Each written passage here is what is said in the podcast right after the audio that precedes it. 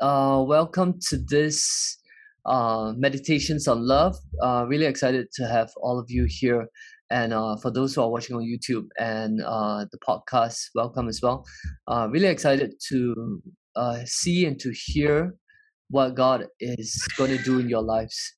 Okay, we I, I chose an interesting passage for us to meditate on, which is um, Genesis chapter two, verse 20 to 25 okay? Genesis 2 20 to 25 is, is about how the lord uh, made man and woman okay? Uh, and i want to start a little bit uh, and give a little bit of introduction first. There will be a time where i will um, get us to literally uh, just meditate on a passage. Uh, i won't teach much on, uh, about it I'll just share my revelation about it. I'll, I'll just share my own meditation about it. But uh, for now, for these few sessions, I would love to just teach um, in order to form a little bit of foundation.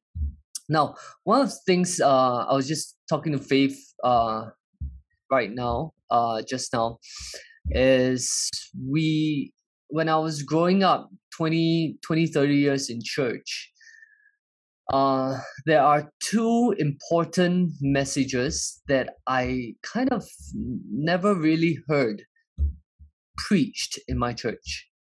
And number one would be the Father Heart of God. And the second one would be us, the body of Christ, as a bride of Christ. Okay. And our relationship to Jesus as bride and bridegroom. And um, that has been really lacking. Uh, so when I grew up uh, in in um, in church without those understanding, it kind of affected my relationship with God, and affected my uh, level of intimacy with God as well. So um, we are actually gonna touch on these two identities. Now, the church, the body of Christ. Um, or church, the believers in Christ, they are having they are given various identities in the Bible. Okay, uh, we are known as body of Christ. We are known as soldiers in God's army, uh, temple of the Holy Spirit, servants of God, royal priesthood, holy nation, house of prayer for all nations, and so we have given many different identities in the Bible, and each one highlights certain uh, assignments sometimes. Um, uh, but there are two identities, these two identities as sons of God and the bride of Christ uh, is kind of highlighted a bit more than the others, especially in the end times. Okay, and these two identities are relational identities. That means when we say we are sons of God, we are we are saying um, it is an emphasis of a relationship with Father with Father God who is love. Okay? And when we when you say you're bride of Christ, there is an emphasis. It's a relational uh, identity. Is in relationship with Christ, who is our bridegroom. Okay.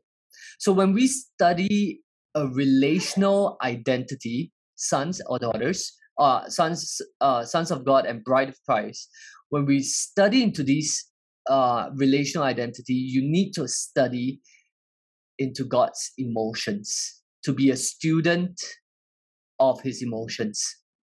Okay, uh, so to know, um, to know God fully as Father, you need to have a heart understanding of how He feels towards us in that in that relationship and the experience of that emotion. Um, so, for example, Jesus gives a very pictorial description um, through the parable of the lost son.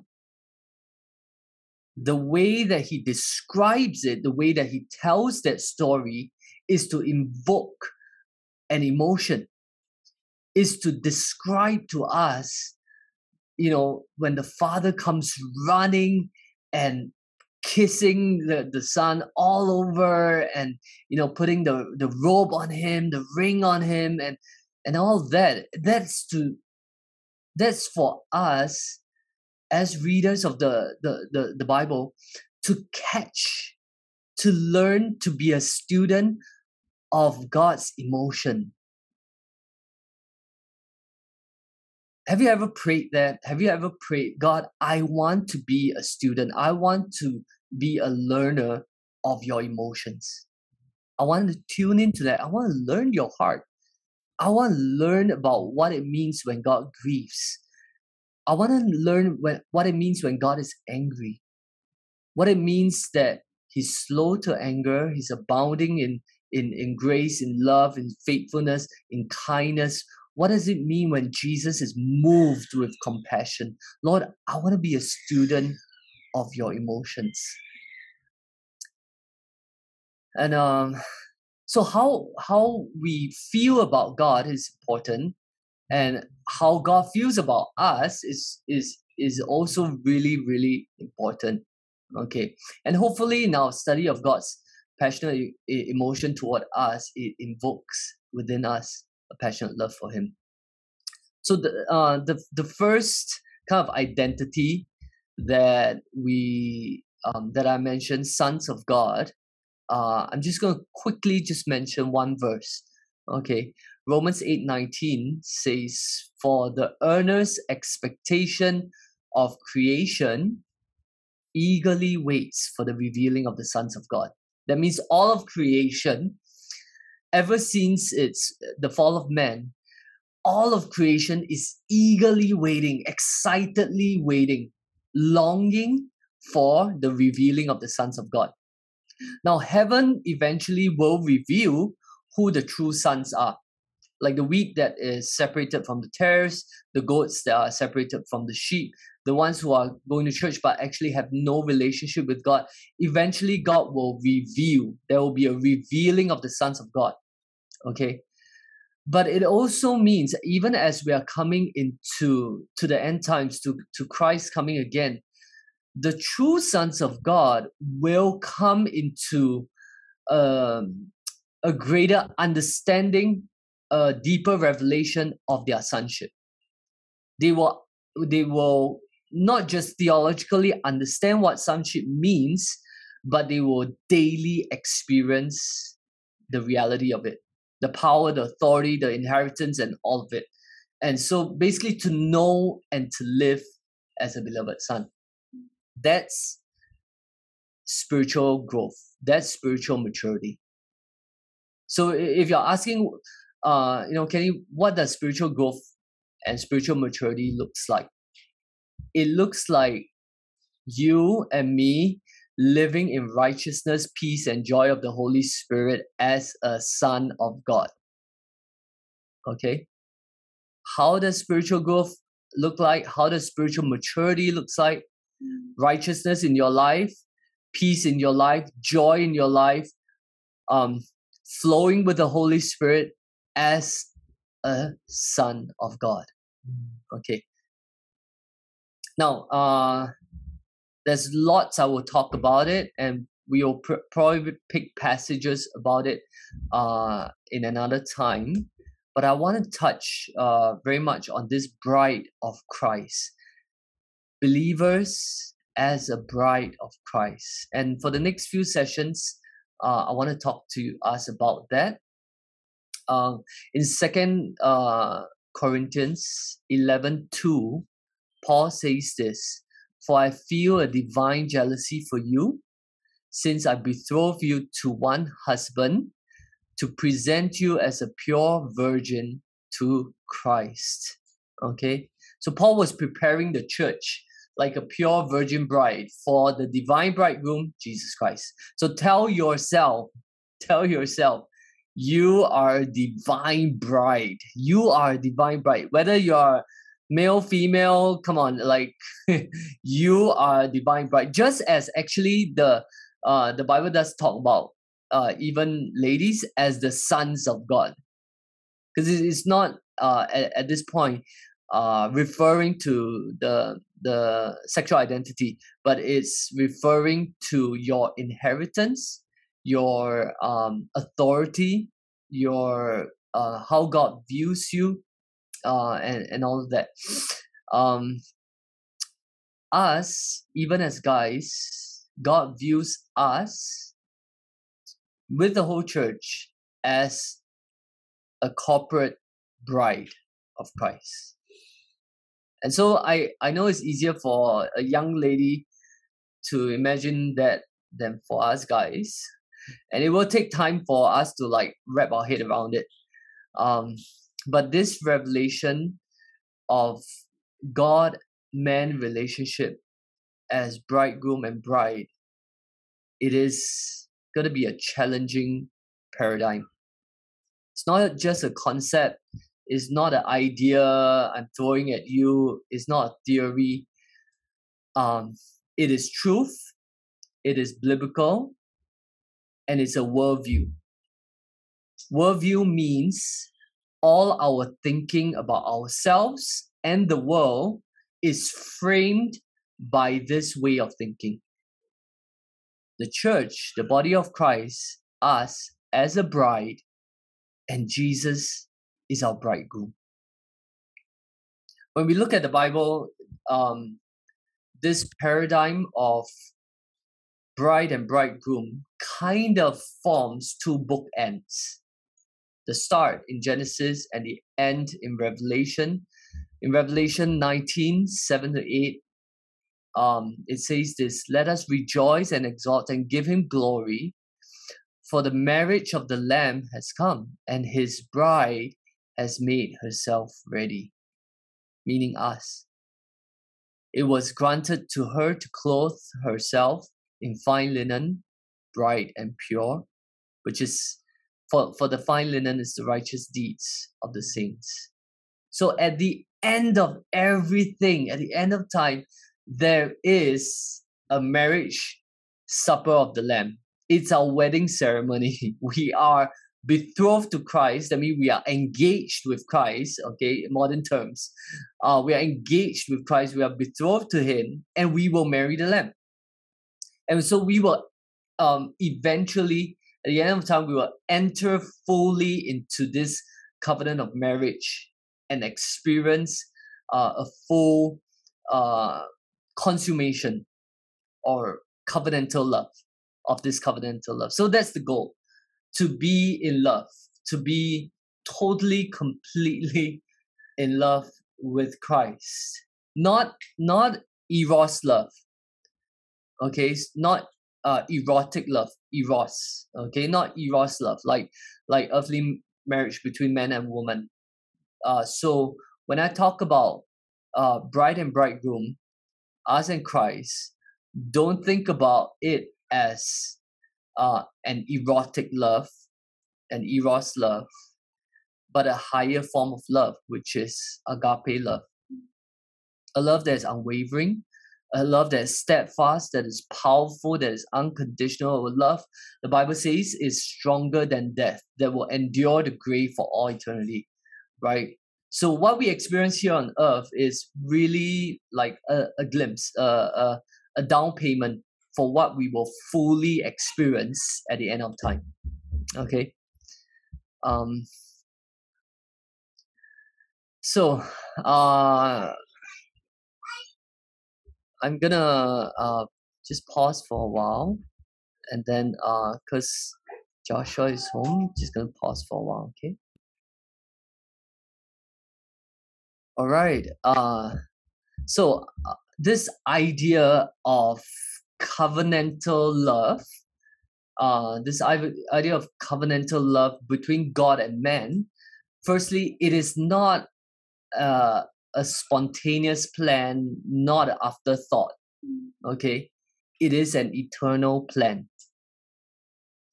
That means it is a plan before the foundations of the world. Before the world was created, Father, Son, Holy Spirit, they entered into a, an agreement or covenant with one another.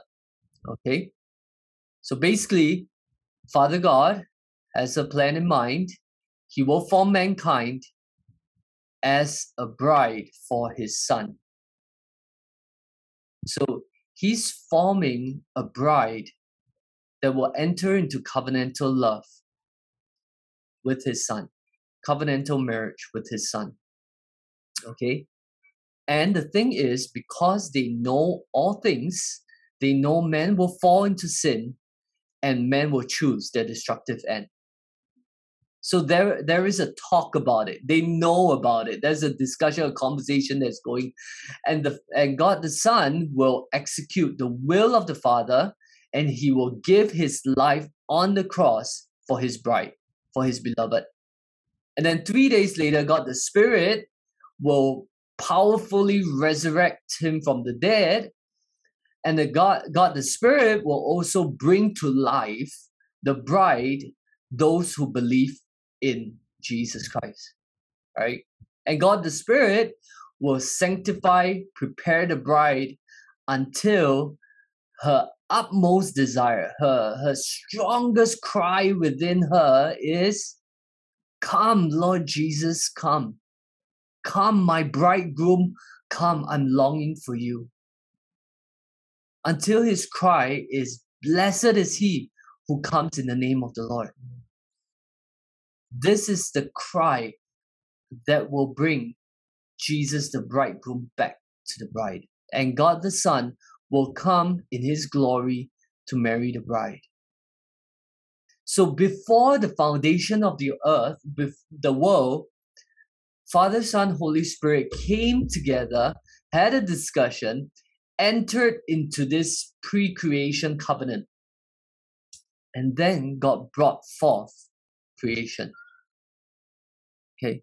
It's not like, oh no, man fell, and you know, and the Son says, oh, I'm starting to love mankind more. you know, it, it's not an afterthought.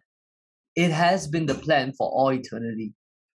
God's love has been for us, for us, toward us, from all eternity past to all eternity future.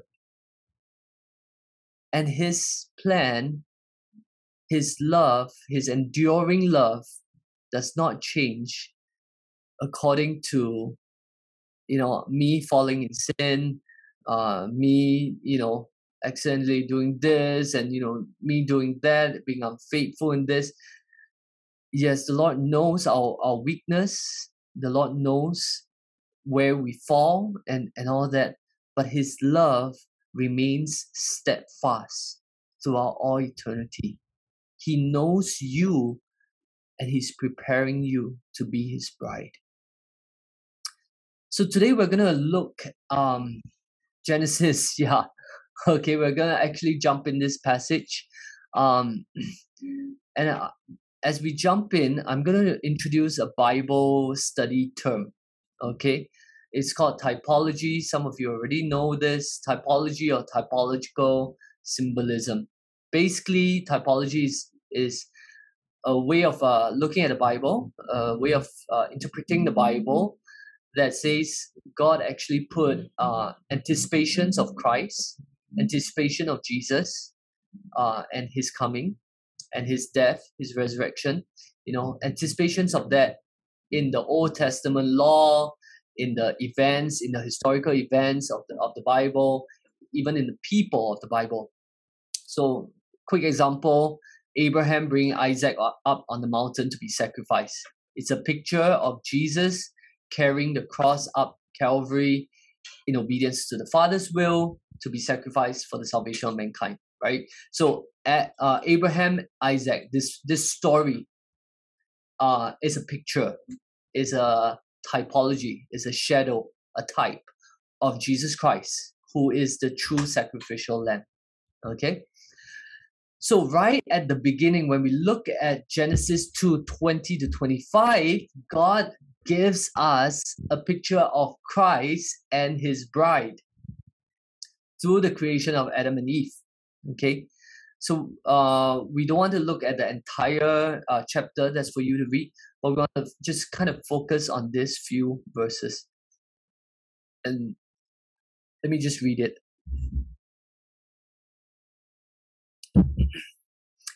The man gave names to all livestock and to the birds of the heavens and to every beast of the field.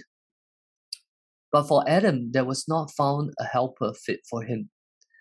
So the Lord God caused a deep sleep to come upon the man, And while he slept, he took one of his ribs and closed up in its place with flesh.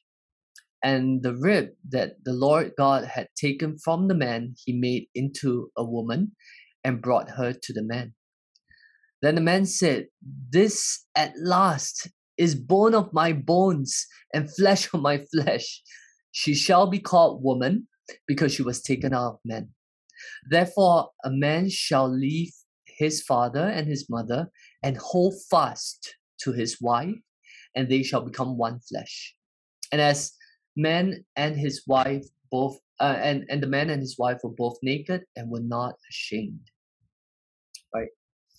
Um, the Bible often refers to Jesus as the second Adam.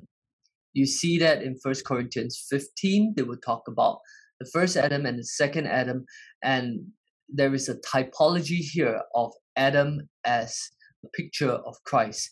So, but right from the beginning, you look at this through the lens of this is a picture of Jesus Christ. So God put this Adam to a deep sleep, just as God put the second Adam, Jesus Christ, into a deep sleep of death for a purpose, right? And just as the first Adam, his side was pierced, and out of his side came blood and water, right? The first Adam, out of his side, God took a rib. The second Adam, out of his side that was pierced, came out blood and water. Now, the Father didn't take a rib out of the side of Jesus because he's not creating a brand new mankind. All he needed was two things. Number one, blood. Blood that redeemed mankind with forgiveness of sins. Second, water. What does water represent? Water in the Bible represents the Word of God and the Spirit of God the word of God and the spirit of God that cleanses the bride. See, both elements, the blood and the water, is to make ready the church, a bride for himself. And in the case of first Adam, Father God fashioned the rib. He formed the rib, took the rib, formed the rib into a mature woman. It does not say into a little girl or a little baby, and then the baby grew and no, no, no. Father God fashioned the rib into a mature woman, walked her down the aisle to the man, and presented her to him. This is the first wedding ceremony right there. Father God Himself presenting the bride to the bridegroom. Only a mature woman, ability to procreate, okay, mature, mature, can rightfully become a bride. It's a picture of the Father doing this to us right now, fashioning the rib, fashioning us, the body of Christ, maturing us into a mature bride ready for his son. Yeah. And after this marriage, she will become fully one flesh with him again. okay, again, because she was from him. Okay, she will become fully one flesh with him again to consummation. Now, God is preparing a bride. It says here, a bride that is fit for him fit for him. That means they have been he he has been looking, you know, at the birds, at the bees, at the you know the the fish and, and the elephants, and you know, it's not is there is no animal right that is fit, no creature that is fit for him. And um and so God started to create a bride, a woman that was fit for Adam, just like how God is preparing us as a bride that is a fit for Him, the glorious one the Holy One, the righteous one, the perfectly loving, perfectly just one, a bride that is fit for Him. Um, you know, uh, uh, I think Andrew can attest to this, which is, um, you know, when we were in youth ministry and uh, in the times where we were leading youth ministry and, and, and you look at the young people during worship time, uh, a lot of times, I don't know why, I see them staring blankly into space. They're secretly checking their phones. They are they're sick of the music because it's the song that's been sung over and over again. Basically, they're they're just distracted and bored, right? Their lips are singing, their hearts are far away. They're bored because um, people are bored because they think they arrived. They think I know it. I know what you're about to teach. I know what you're about to say. I know what the next line of the song is. I I know it all. Like I'm done. I'm bored, right? And the thing is, once you get bored if you think you've arrived at knowing God. Yeah, I know who God is. You know, I know the gospel. I can tell you uh, the gospel in like ten different ways, and and I know all about it. It's done. Yeah, there's nothing new I can learn. You get bored. Now the thing is, God's preparing a bride that's not bored. He's not bored. That that that bride that God is preparing is not bored. This bride is earnestly looking forward, is lovesick, is desiring um, her bridegroom.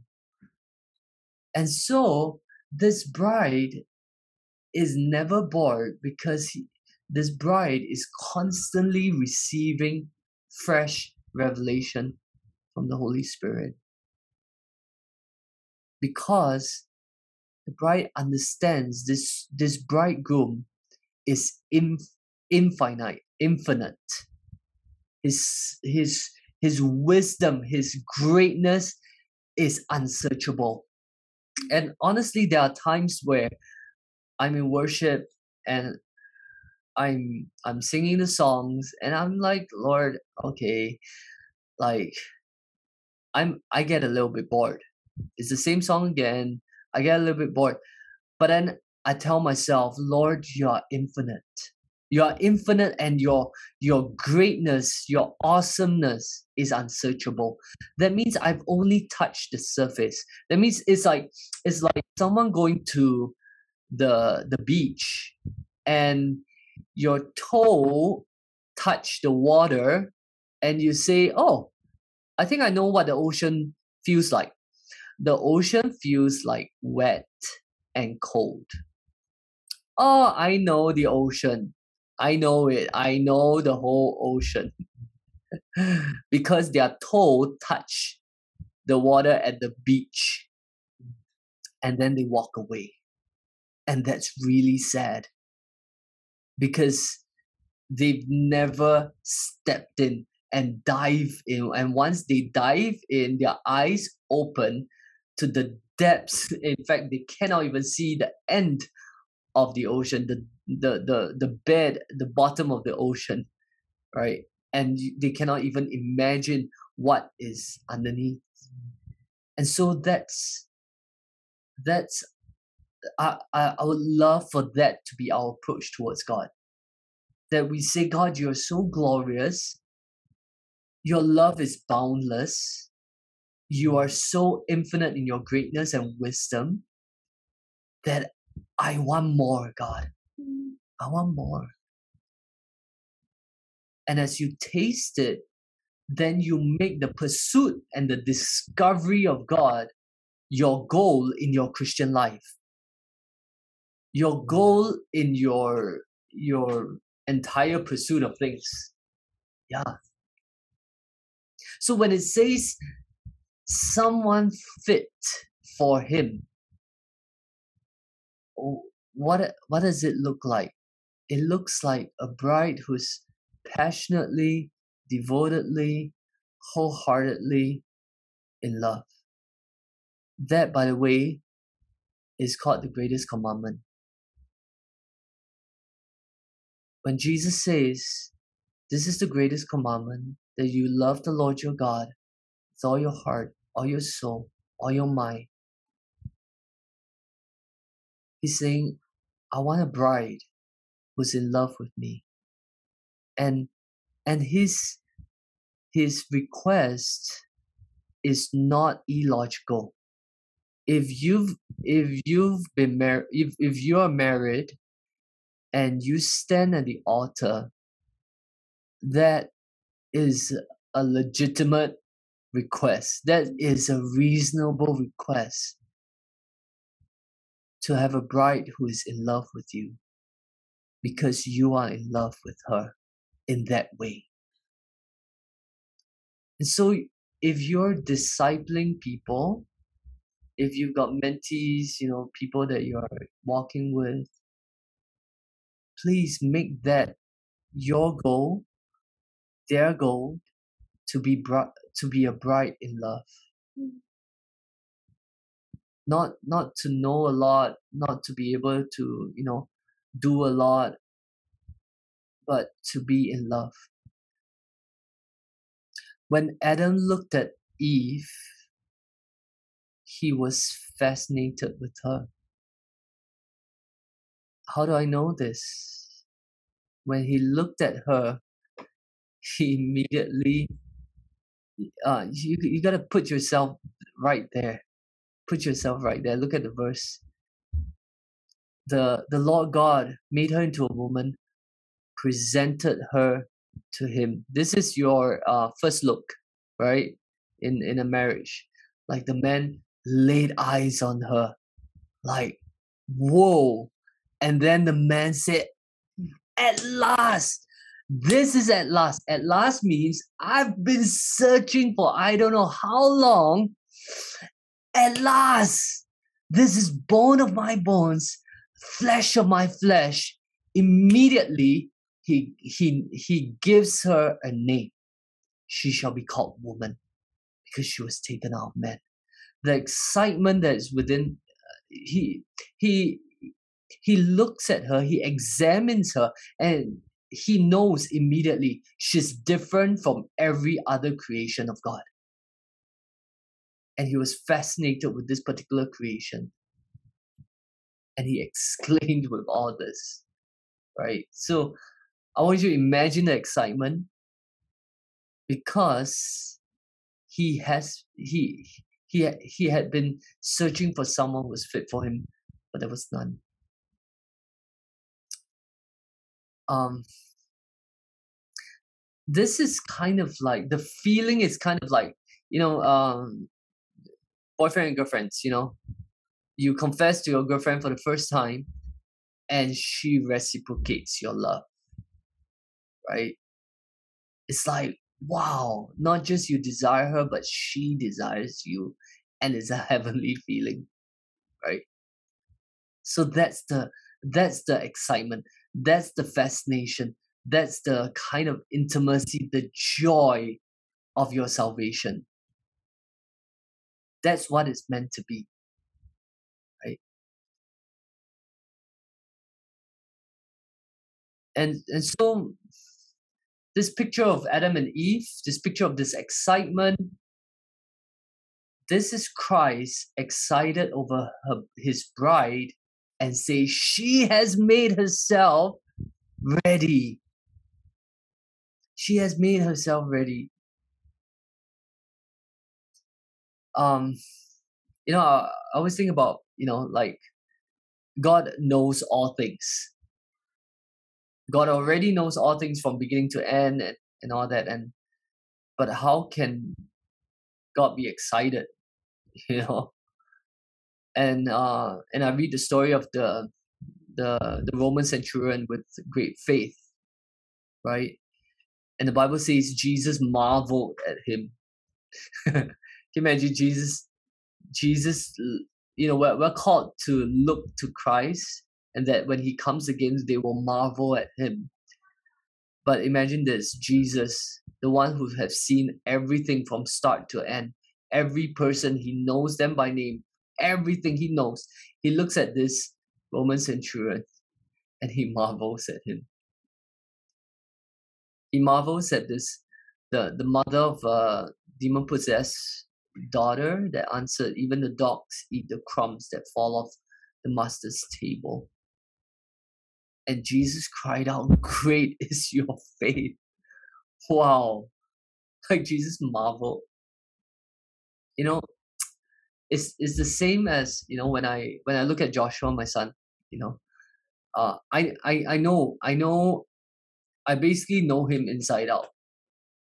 But there are still things that I'm just it just makes me marvel at him not just the the the stuff that he does, you know. But I'm I marvel at his growth, his understanding, his weird logic, and uh and and of course I I marvel and I I'm deeply moved when he comes home. He hugs me and he tells me he missed me. You know. So I look forward to a day where the bride of Christ, us, marvels at God, fascinated, in love with Him, just as He marvels at us, fascinated with us, in love with us. This whole thing about uh helper, right? He says uh that there is a helper that is fit for him. So, how can we be a helper to God? You know, how can we, we, bride of Christ, how can we be a helper to Him? Because does God need? Does God need help? No, He, he can do everything by Himself. But what is helper? I mean, if you think about helper, uh, boil down to its bottom line, what's the point of a helper? A helper is one who satisfies our need, our desire. Right? Can God need? Can God hunger or thirst? Does God have needs? No, God does not have need. But Jesus said at the cross, I thirst. I thirst. And and I believe the, the, the seven things that Jesus says at the cross are significant. I don't believe he, he when he said I thirst, he just means I'm very thirsty for some water. Can I, uh, someone give me some water? I, I believe he's expressing a desire. He's not just thirsting for physical water, but he says, I thirst, I desire. On this cross, what I'm going through is because I thirst and I desire a people redeemed for God, a bride made ready. It's just in the same way, it's like when the Bible says God created us as a royal priesthood to minister to Him. like, how can we minister to a God who has no needs, right? But because His desire for us to, to be one with us his desire for fellowship, his desire for intimate communion. That's how we minister to him. That's how we become a helper to him by satisfying that desire of his for a bride that is in communion, that is in fellowship with him. Uh, Ephesians 5 28 to 32 says, In the same way, husband, husbands, love your wives uh, should love their wives as their own bodies. He who loves his wife loves himself, for no one ever hated his own flesh, but nourishes and cherishes it, just as Christ does the church, because we are members of his body. And then Paul quotes this, this, this scripture that we've been looking at. Paul quotes it and he says, Therefore, a man shall leave his father and his mother and hold fast to his wife, and the two shall become one flesh. This mystery is profound, and I'm saying that it refers to the to Christ and the church. It's a mystery. but it's a beautiful one. Now, when we look at this uh, again, uh, this this part, this later part of this passage, a man shall leave his father and mother and hold fast to his wife, and the two shall become one. Okay, very very powerful uh passage for marriage. Because when it, when it in this context when it says leave his his father and his mother uh now that's in the context of someone who who actually does have a father and mother and they are very close they are they are very emotionally close to their dad and mom right? Now for someone who's been raised by his uncle and auntie dad and mom have passed away it would say therefore a man shall leave his uncle and auntie or his grandpa and his grandma right? And for a man for a man who maybe has not grown up with all that uh, he's the closest to his his uh, basketball friends, his basketball team that he grew up with all the years of his life, his rugby team, his you know sports team, you know. It would say this, therefore a man shall leave his basketball team and hold fast to his wife, and the two shall become one flesh. Okay, what is this father and mother is basically saying any natural emotional dependency on everyone else. Everyone else. Uncles, aunties, grandpas, grandmas, best friends, colleagues, and, and all that. And become one. Emotionally dependent in or interdependent on your wife. To look to one another. That's marriage. It's the beauty of marriage. Right? Now, this again, this is a picture of Christ in the church. We are called to be first emotionally and everything dependent on Christ. Okay? Our marriage to Christ first is first and foremost. We are to be emotionally dependent on Him. Now, practically, how does that look like in a marriage?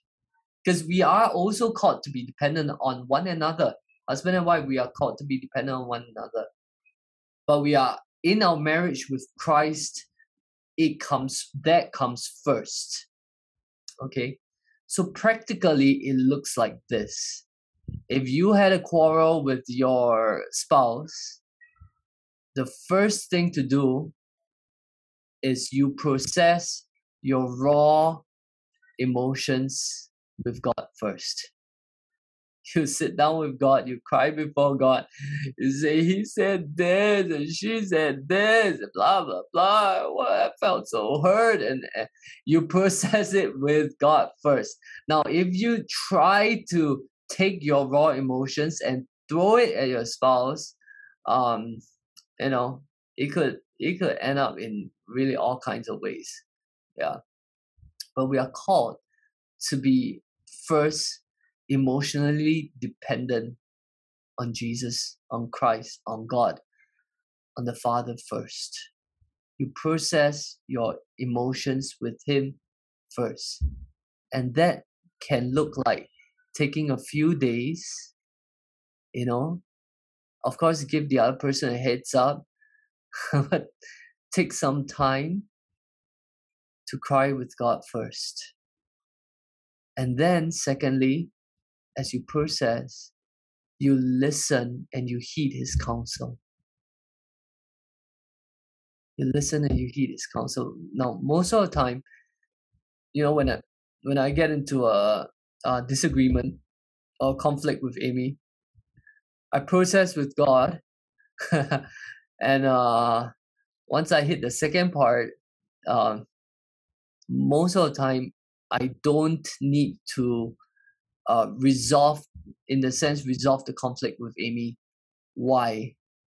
Because the Lord points out to me it is my big fat ego that is causing the problem. and then I go, oh Lord, yeah, I see it. Yeah, Lord. Oh. And then I humble myself before him. And and and then when I approach Amy, then I approach her with humility. And I share with her, maybe, you know, a few days ago you actually said this and you know, I felt a little bit hurt. Uh, but I processed with the Lord and and I discovered actually it's my own pride. Yeah. That's why I reacted in that way. Yeah. And that, you know, when when when you actually process with God first and you're emotionally dependent on Him first, you actually save yourself a lot of heartache. Yeah. And of course, the last thing is you you cultivate as you do this more and more with him processing your raw emotions with him first you cultivate you're cultivating an exclusive love for him first. You're saying lord you're number one. You're number one. I come to you first. I have a lot of things in my mind a lot of thoughts in my mind a lot of crazy uh, pent up emotions and everything and i just want to vent and I want to look for my husband, my wife, and I want to vent. I want to just let it all out. And you say, No, I reserve this raw emotions, raw pent up, and all that. I reserve it for you and me, God. It's like exclusivity for Him because He's first. And you process it with Him.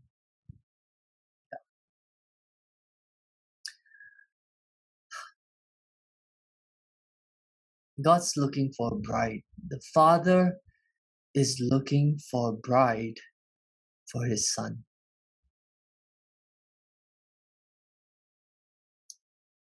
And you are that bride. You and I, we are that bride. That bride whom Jesus chose. You choose your bride. You choose the one you marry. You take a long time to search some longer than others. it take a long time to search. And then as you found the bride, you prepare yourself. You the bride prepares herself. And then they come together. And then they make that covenant with one another.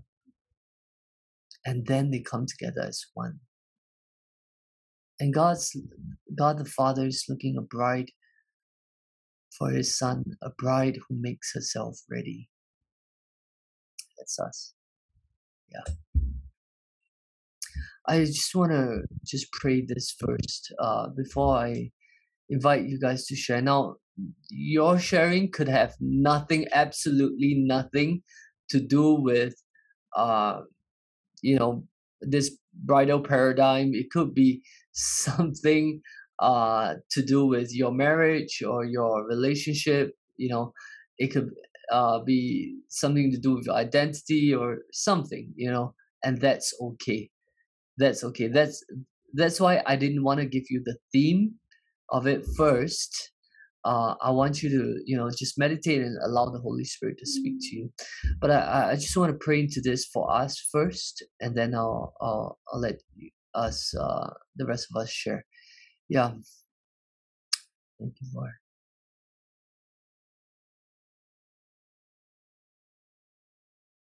Mm. Father, first, we want to catch your heart as Father, as a Father who loves his Son, who loves his Son, Jesus Christ. Lord, your love for him is perfect. And therefore, you desire a bride for him that is that has prepared herself, made herself ready. And Father, you chose us. You chose us in him before the foundations of the world was created. You chose us. You chose us to be that bride that at the end of time we will come together in a wedding, in a beautiful marriage supper of the Lamb, and we will marry the bride. Lord, thank you. Thank you for choosing us. Jesus, we come to you. You loved us and you love us with a love that is stronger than the grave. You love us so fiercely, so passionately, so unrelentingly. You love us such that when we are unfaithful, you do not deny yourself, you remain faithful. Jesus, I thank you. Over and over, you redeem us. You redeem us to yourself and you call us to come back, to come back into fellowship with you, to come back into communion with you. And so today, Lord, we we choose to come into an understanding, a realization, a revelation of our identity. We are bride of Christ. We are a bride for our bridegroom king. Our bridegroom king, you're coming for us. You're coming for us. You're coming for us, bridegroom king. Bridegroom king and God, you're coming for us. And I pray that when you come back, you will find a bride who is lovesick for you, who is in love with you more than anyone else, anything else, who's crying out in her heart, Come, Lord Jesus, come. I choose you. I say yes to you. I want you. I desire you just as you desire us.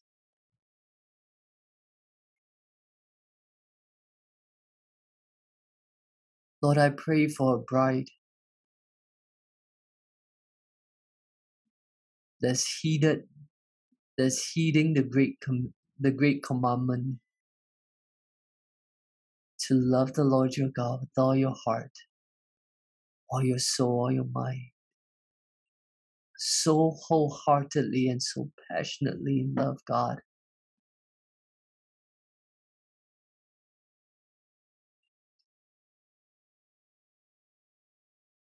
Lord, I, I realize this journey of experiencing your love, it takes time. It takes meditation upon meditation of your word removing every boulder that hinders your the, the river of your love removing every lie misconception that we have about you and about ourselves and so i pray with each session god help us to frame our mind reframe our mind conform our mind to your word so that we experience the reality of your love, God.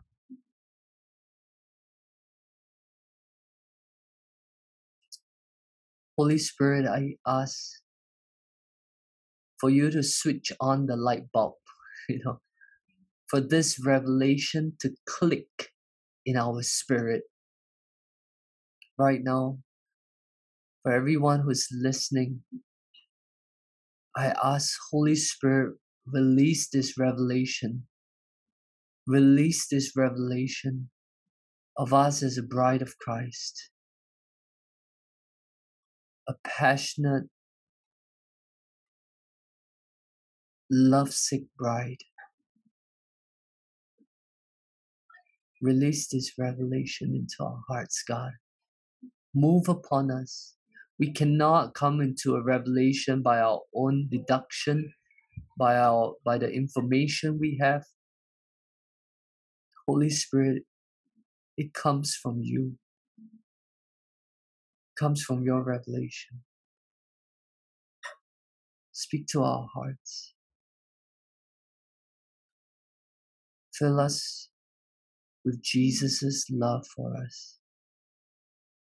Fill us with the bridegroom's love and the bridegroom's longing for us god.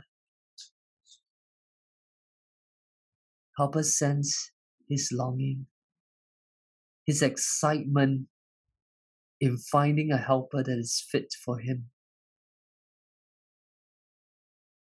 One who will satisfy His desire for communion, for fellowship, for worship, for intimacy.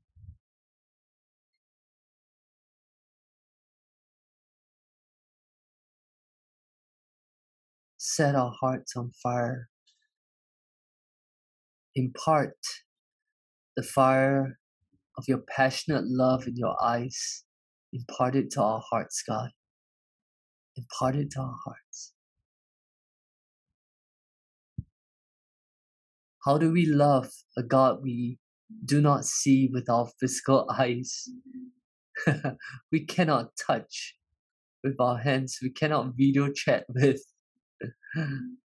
it's like doing a long distance relationship without you know all of that well five senses cannot interact with